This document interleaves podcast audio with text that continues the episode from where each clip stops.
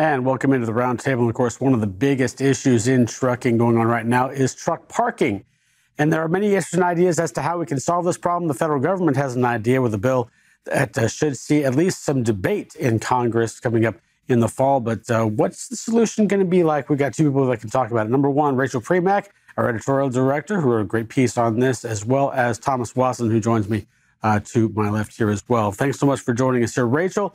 Uh, I guess let's start us out off with this in terms of obviously this is a problem that's so bad that the government feels like it needs to get involved in the situation. Um, you feel like this is uh, if they get involved, it's a nuclear option in terms of we're going to try and fix the entire country, or, or how bad is it for the for the federal government to say, you know what, we need to have a stake in this?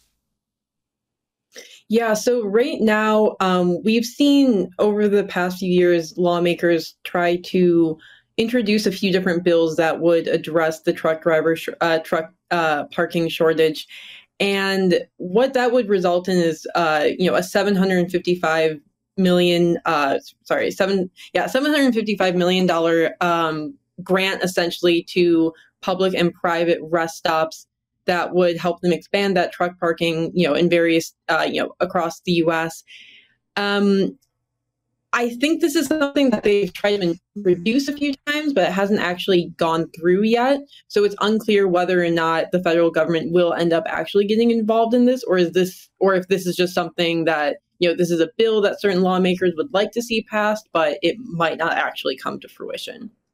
Yeah, this is an interesting issue on both sides here, Thomas. Also, because obviously you have California and some Western states looking at an exemption to try and have different hours of service, which of course means you got different break times, which means you probably need more truck parking out there. Is this a state issue or this, does this need to be addressed by the federal government?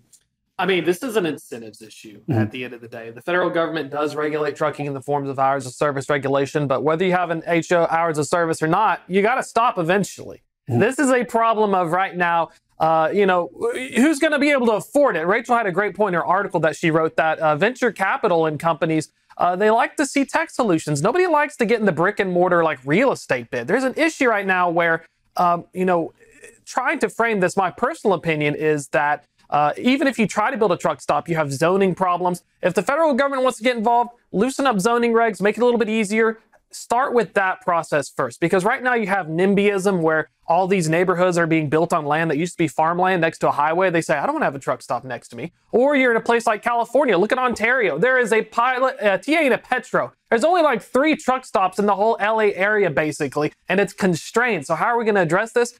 I would first try to see that if a federal government does step in, let's try to incentivize public private partnerships through zoning reform and regulations or make it to be a little bit easier. And then, secondly, uh, you know, try to make some incentivizations for either venture capital or somebody else to go into it. It's it, if that makes sense. I'm I'm I'm really frustrated at least that there's one parking spot for every 11 drivers.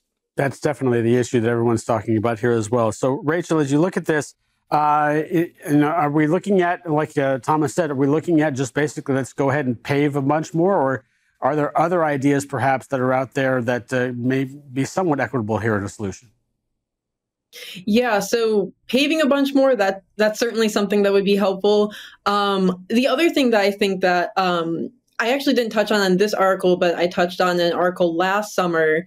Uh, Steve Viscelli, who's a prominent University of Pennsylvania uh, sociologist and, and, economist who has uh, written quite a bit about uh, issues relating to truck drivers. He has actually pitched this idea that instead of instead of uh, us expanding truck parking, what if we figured out why it is that drivers need so much parking and why it is that drivers are over the road so often?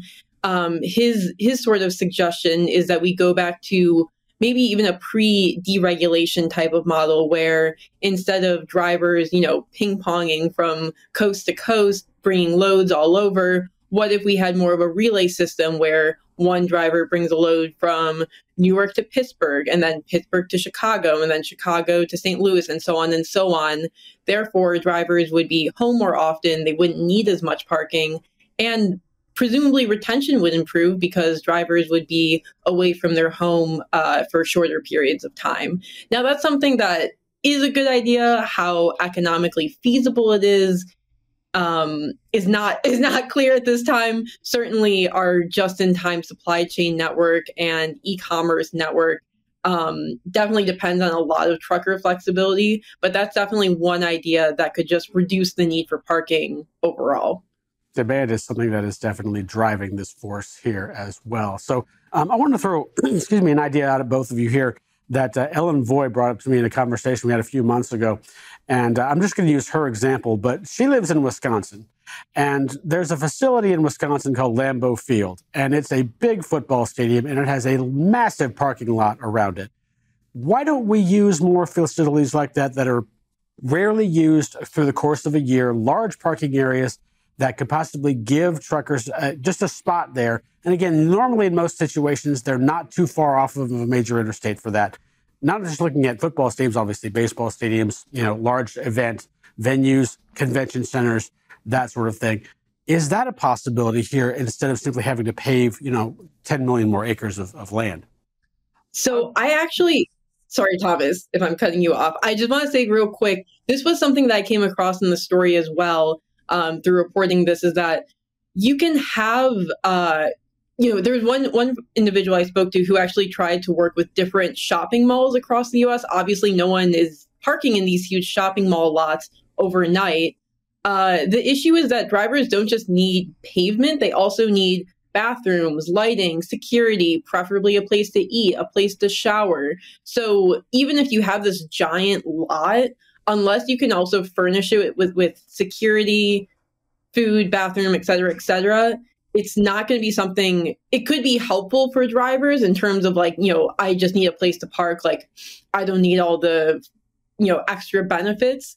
But for a driver at least to pay they're probably not going to do it unless they have those extra benefits yeah. Or those extra i don't want to say benefits necessities really. Right. So so along those lines then again you look at the cost benefit analysis. Is it cheaper than to build those kinds of facilities at large parking lots as opposed to paving lots more road and then adding those facilities there as well. Your, your, take on kind of using these these facilities that aren't used very often, but when they are used, obviously they take up a, a, large amount of space and a large amount of parking for, for automobiles. I mean, it's a good idea, but there's also reasons why Buc-ee's doesn't allow drivers. And there's a cultural stigma right now for yeah. truck drivers. I just saw on social media and X, uh, one of the truck stops has a person dressed as a urine jug saying, please, drivers, remember to remove your urine filled jugs.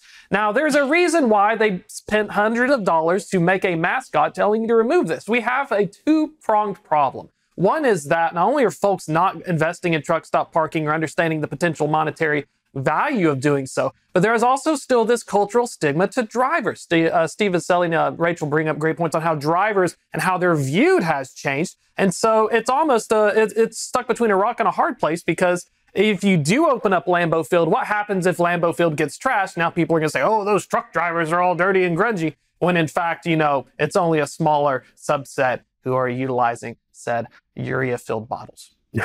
Well, again, times of the times, unfortunately, uh, in terms of what truckers have to do. So, in this particular situation here, Rachel, are we looking at, do you think we're headed towards a nuclear federal option in terms of trying to figure out the entire thing, or this is going to be somewhat piecemeal together by different solutions, perhaps offered by different states or different organizations?